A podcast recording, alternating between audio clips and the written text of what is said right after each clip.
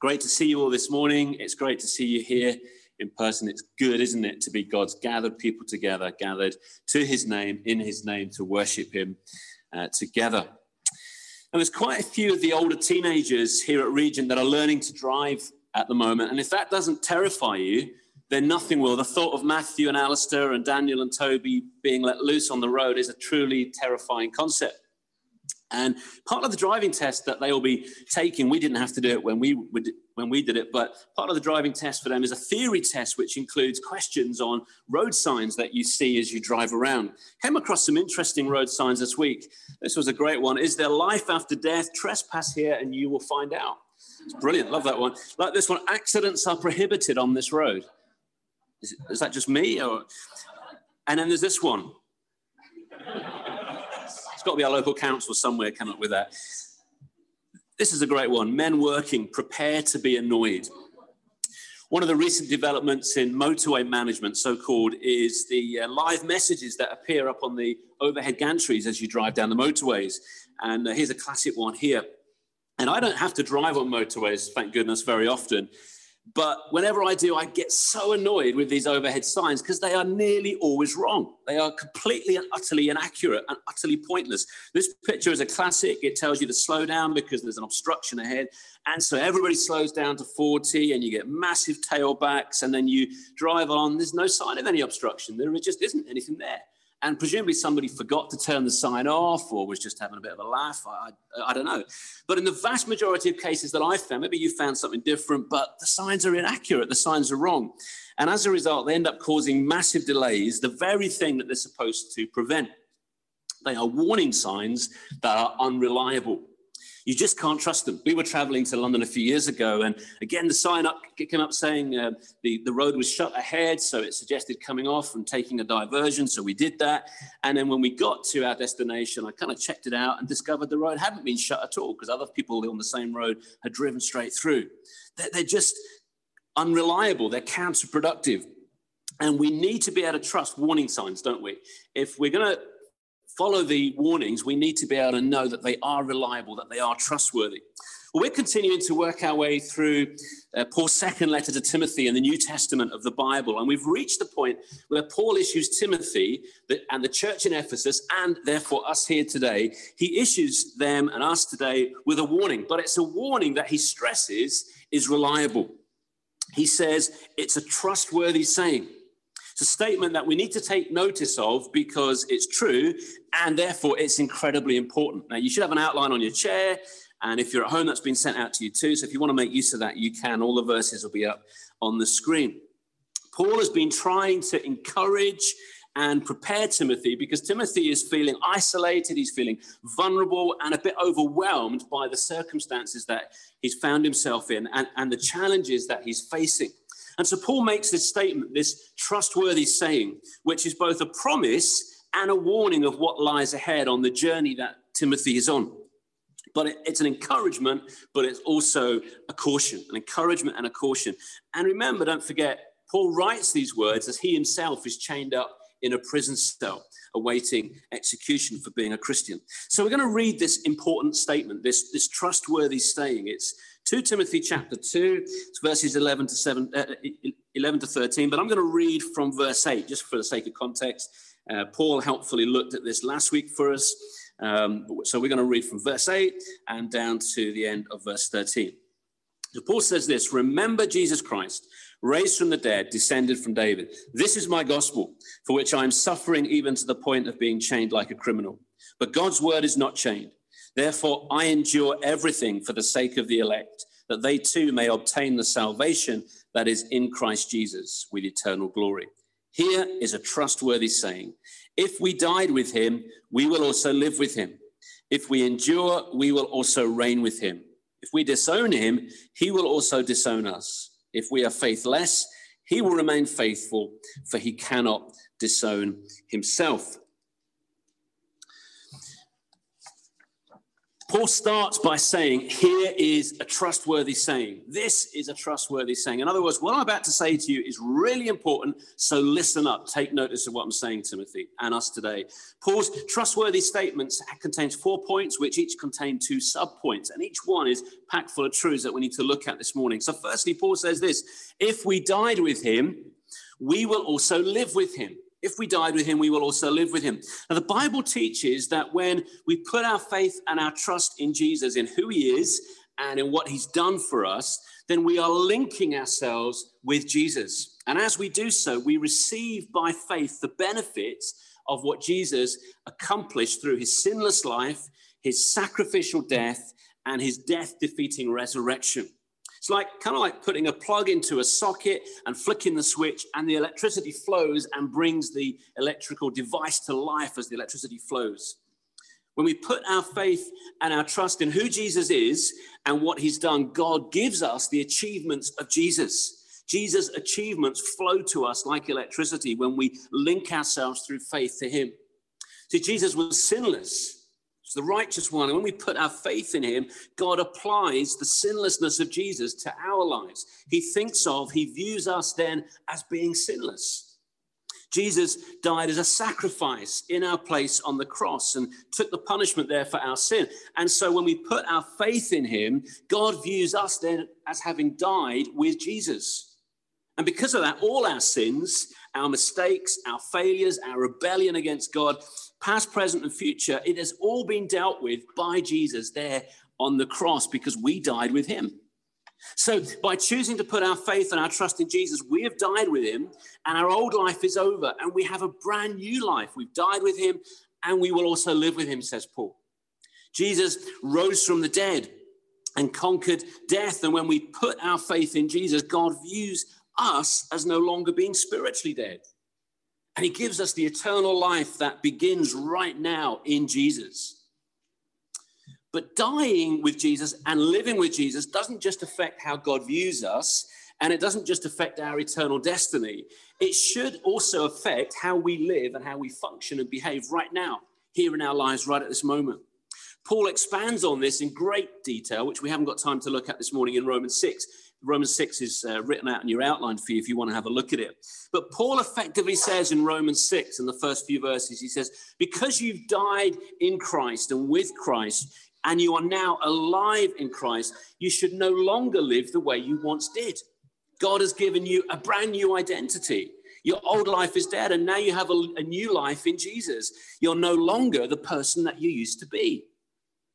That old life of sin, of being a slave to sin, of being an object of God's wrath, of being separated from God, of having no peace, of living in fear, especially the fear of death.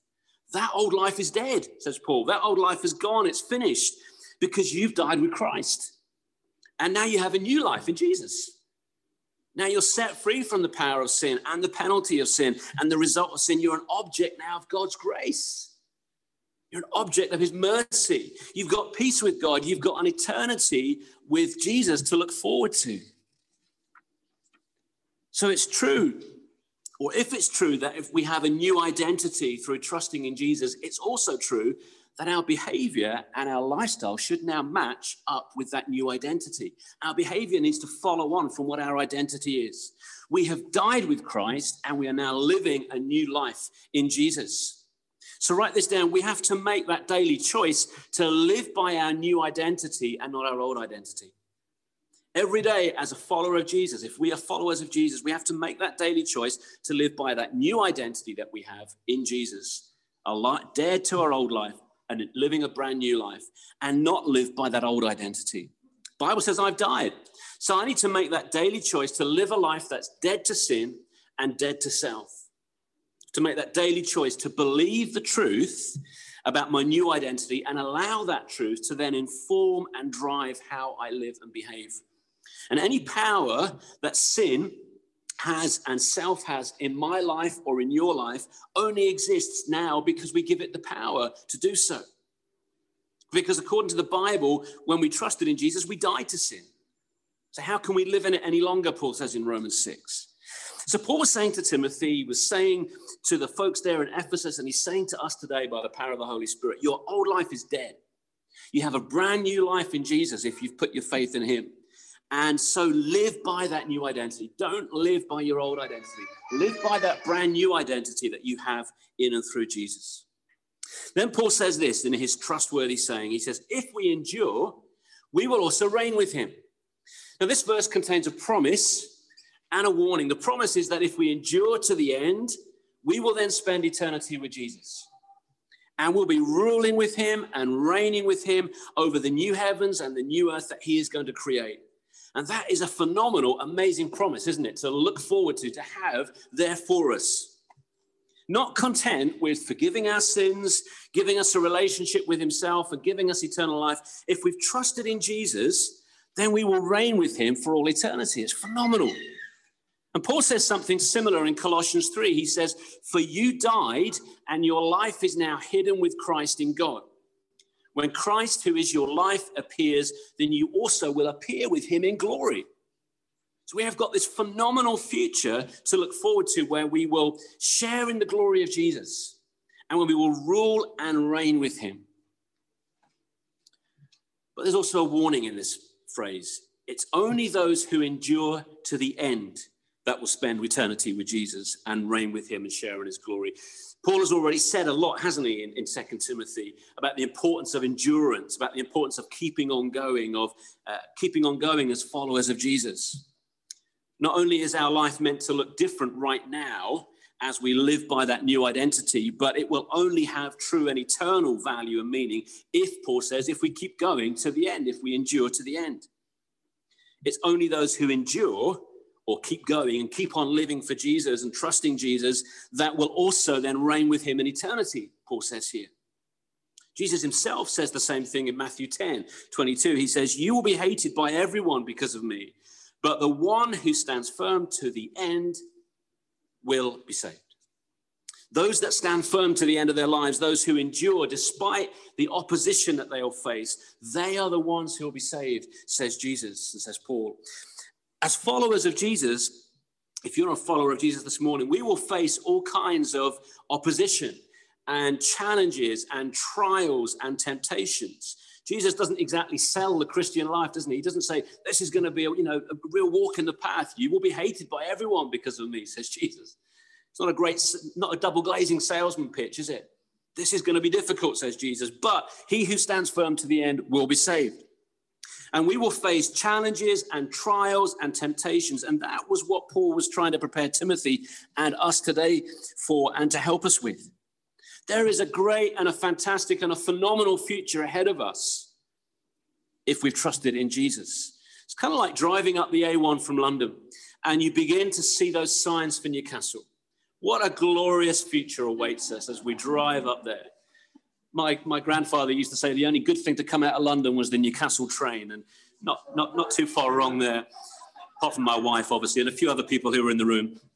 But joking aside, if we, if we don't stay on the A1 and finish that journey, we'll never get to the glorious city that is Newcastle. We might end up in Sunderland. What a nightmare that would be. And, and, and this introduces something to us, a, a concept called the doctrine of perseverance the doctrine of perseverance. What is the doctrine of perseverance? Well, here's a definition for you. The doctrine of perseverance means that all those who are truly born again will be kept by God's power and will persevere as Christians until the end of their lives. And that only those who persevere until the end have been truly born again. Let me read that to you again. The doctrine of perseverance means that all those who are truly born again will be kept by God's power and will persevere as Christians until the end of their lives. And that only those who persevere until the end have been truly born again. So, not everyone that professes faith in Jesus will be genuine or real. There will be people who will profess that they've put their faith in Jesus. They might go to church. They might have said a prayer. They may have been sincere and meant, meant it at, at the time in their understanding of that. They might get involved in church. They might get baptized. They might be serving in church, might be there for many years. And yet, in some cases, it's possible that they will never have been truly born again. They've never genuinely trusted in Jesus. See, there is a difference between sometimes, for instance, you know, praying a prayer And, and, and, there's nothing wrong with saying, you know, if you want to pray a prayer with me now of repentance and faith in Jesus, nothing wrong with doing that. But those words are not magic in themselves. There has to be something more than just re- reciting words, it has to speak of a real change in our lives. And so sometimes people will recite a prayer, but there's never really been that true change in their lives. Sadly, some people will profess to be Christians and know they're not believers and will come in and cause damage in churches. See, there's a big difference between intellectually agreeing with the Christian faith and, and the claims of Jesus. There's a big difference between that and maybe, yeah, I, I, I agree with this, I like this, I'm, I'm I, I, get all this, and I agree, and I, I shake my head and acknowledge and acknowledge this. But there's a difference between that and actually genuinely putting our faith and trust in Jesus, the Holy Spirit bringing us to new life and putting our faith and trust in Him. Some people intellectually agree with the message of the Bible. They might even believe it's true and they might be heavily involved in a church. But it is sadly the case that sometimes there will be people like that who've never actually put their faith genuinely in Jesus. They've never been born again. And then when they're faced with a challenge in their life, it might be a health problem, it might be a relationship problem, it might be a temptation to live a different way or a different lifestyle to what the Bible teaches. It might be a financial problem, or it might be persecution, as Jesus and Paul talk about here. That challenge and trial and test reveals then the reality of whether they've really, uh, or, or where they really stand with Jesus. And if they've not genuinely trusted in Jesus, then they'll fall away they'll stop running that race. Those that who have genuinely trusted in Jesus, on the other hand, they will persevere, they will endure, they will keep going, even if they've only just make it by the kind of, you know, every effort in them. The Apostle Peter says the same thing in his first letter, and I'm quoting from the New Living Translation, which puts this really lovely for us. Peter says this There is wonderful joy ahead even though you must endure many trials for a little while. These trials will show that your faith is genuine. It is being tested as fire tests and purifies gold, though your faith is far more precious than mere gold. Of course, these trials may show that your faith is not genuine, is of course the point. So, why is Paul writing this to Timothy? Why does Peter say this, for instance? Well, even though he knows Timothy really well, he wants Timothy to make absolutely sure that he really is born again that he really is trusting in Jesus. And he wants Timothy to take that same challenge to the folks in the church there in Ephesus. And the Holy Spirit wants to take that challenge to us today, wherever we are, whoever we are this morning. I might know some of you really, really well, but I don't really know you. I don't really know the state of your heart. The only person who really knows your heart this morning is God. So here's a question that we need to ask ourselves Am I really born again? Am I genuinely trusting in Jesus? This is particularly a question that those who grow up in Christian families and are brought up attending church need to ask themselves because it's so easy, isn't it, sometimes to kind of go along with things and think we're, we're a Christian and sometimes we're not.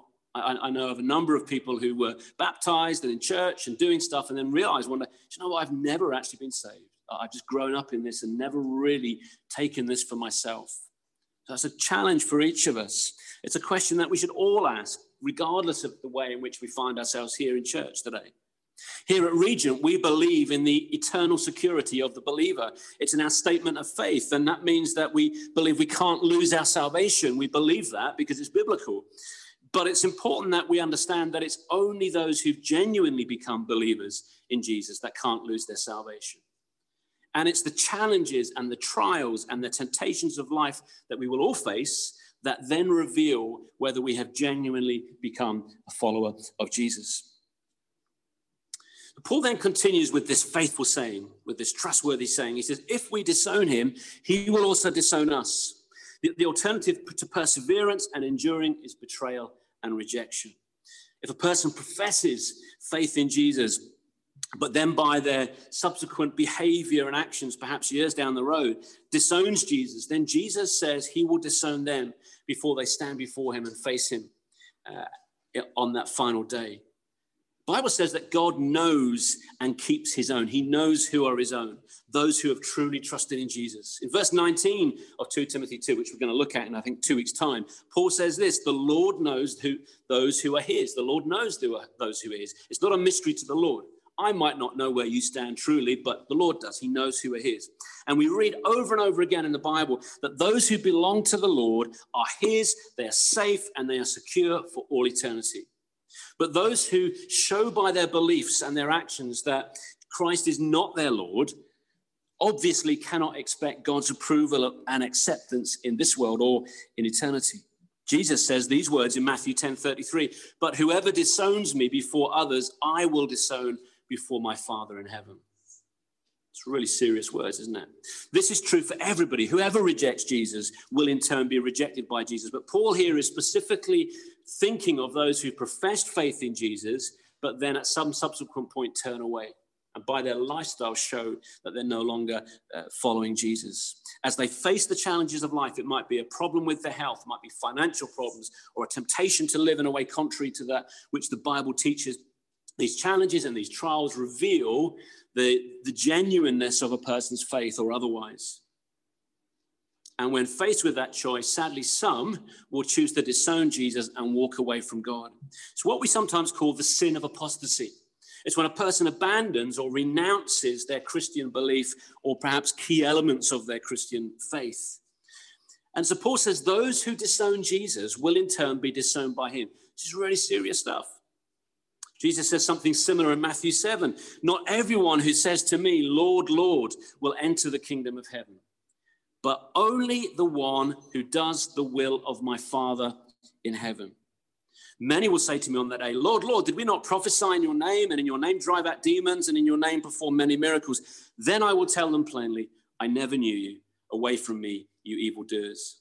So, church attendance, church activities, even doing supernatural things in the name of Jesus, none of this is actually a guarantee of saving faith in Christ. According to Jesus here, the mark of a genuine believer is the one who does the will of the Father and continues to do that and endures to the end. Are they enduring? Are they persevering and continuing in their Christian faith? Paul continues with this trustworthy saying, and he ends it with these words If we are faithless, he remains faithful, for he cannot disown himself. What does Paul mean? Well, firstly, when Paul talks about being faithless, he's not talking about a Christian lacking in faith or having doubts. That is a normal part of being a Christian. All true believers in Jesus will sometimes have doubts, will lack faith, will let God down, will mess up. That's why we need and rely on God's grace. We're saved by his grace, not by what we do, not by our works. The word faithless here is translated from the Greek word apisteo, which means to be actively unbelieving. Okay, it's about actively unbelieving. So this is someone again who's chosen to turn their back on Jesus. It's not just someone who's having a few doubts. It's not someone who's having a bad week or who's let God down, who's made a mess of things. What Paul's talking about here is someone who is actively unbelieving. And when that happens, God will remain faithful to himself and to who he is because he cannot disown himself. And therefore, God will disown that person. This verse doesn't mean that if we are faithless, God will remain faithful to us. It's not what it's saying. What it means is that if a person turns their back on Jesus and is actively unbelieving, faithless, then God has to be true to himself. The person hasn't been true to themselves, but God has to be true to himself. And the consequences of that will mean that God will then disown and reject that person. So this is serious stuff. What, why is Paul writing this? What was Timothy meant to do about it? What are we meant to do about it today? Well, look at what Paul says in 2 Corinthians 13, verse 5. Paul says, Examine yourselves to see whether you are in the faith. Test yourselves. Do you not realize that Christ Jesus is in you? Unless, of course, you fail the test. Wouldn't it be tragic if you thought you were a Christian, but you really weren't? How do you find out? Can we be sure? Well, Paul says, Examine and test yourself. How do we examine and test ourselves? Well, here's three helpful questions to ask ourselves. Number one, am I actively trusting in Jesus for salvation? Think that through. Look at it. Look at your life. Am I actively trusting in Jesus for salvation? Secondly, is there evidence of a regenerating work of the Holy Spirit in my heart? In other words, have I really changed? Not am I perfect, but have I really changed? Am I a different person to the one I used to be? And thirdly, do I see a long term pattern of growth? Is my life. It's going to be a bit like this. It's going to be up and down, some really big downs and some ups. But is there Is it upwards and to the right? Is there long term evidence of growth in my Christian life? There's three really good questions to ask ourselves. And if upon examining yourself you discover that you've never really trusted in Jesus, then what should you do? Well, repent and turn to Jesus in faith and put your faith and trust in him and give your life to him. Simple as that. If that's where you're at this morning, repent and put your faith and trust in Jesus so that you really are born again. If upon examining yourself it confirms that Christ Jesus is in you, then that's fantastic because that means that you can celebrate the promises that God has made to you. The promise in this trustworthy saying that we've died in Christ, we're alive in Christ, and we will reign with Christ in eternity. The apostle John writes these words in 1 John 5:13. He says, "I write these things to you who believe in the name of the Son of God, so that you may know you have eternal life." So this isn't something, oh, am I a Christian? Am I not a Christian? How can I ever know? We can know. And these three questions are helpful ways of just kind of examining that. John says, I write these things to you who believe in the name of the Son of God. Are you actively living for God, actively trusting in God, doing the will of the Father? Then we can know that we have eternal life. This trustworthy saying of Paul's to Timothy and to us today is not meant to frighten or unsettle us, those of us who believe in Jesus. Instead, it's meant to reassure us. We know we have eternal life. And if we know we have eternal life by examining and testing ourselves, then we have these amazing promises of what God has done for us and what God is still to do for us in eternity.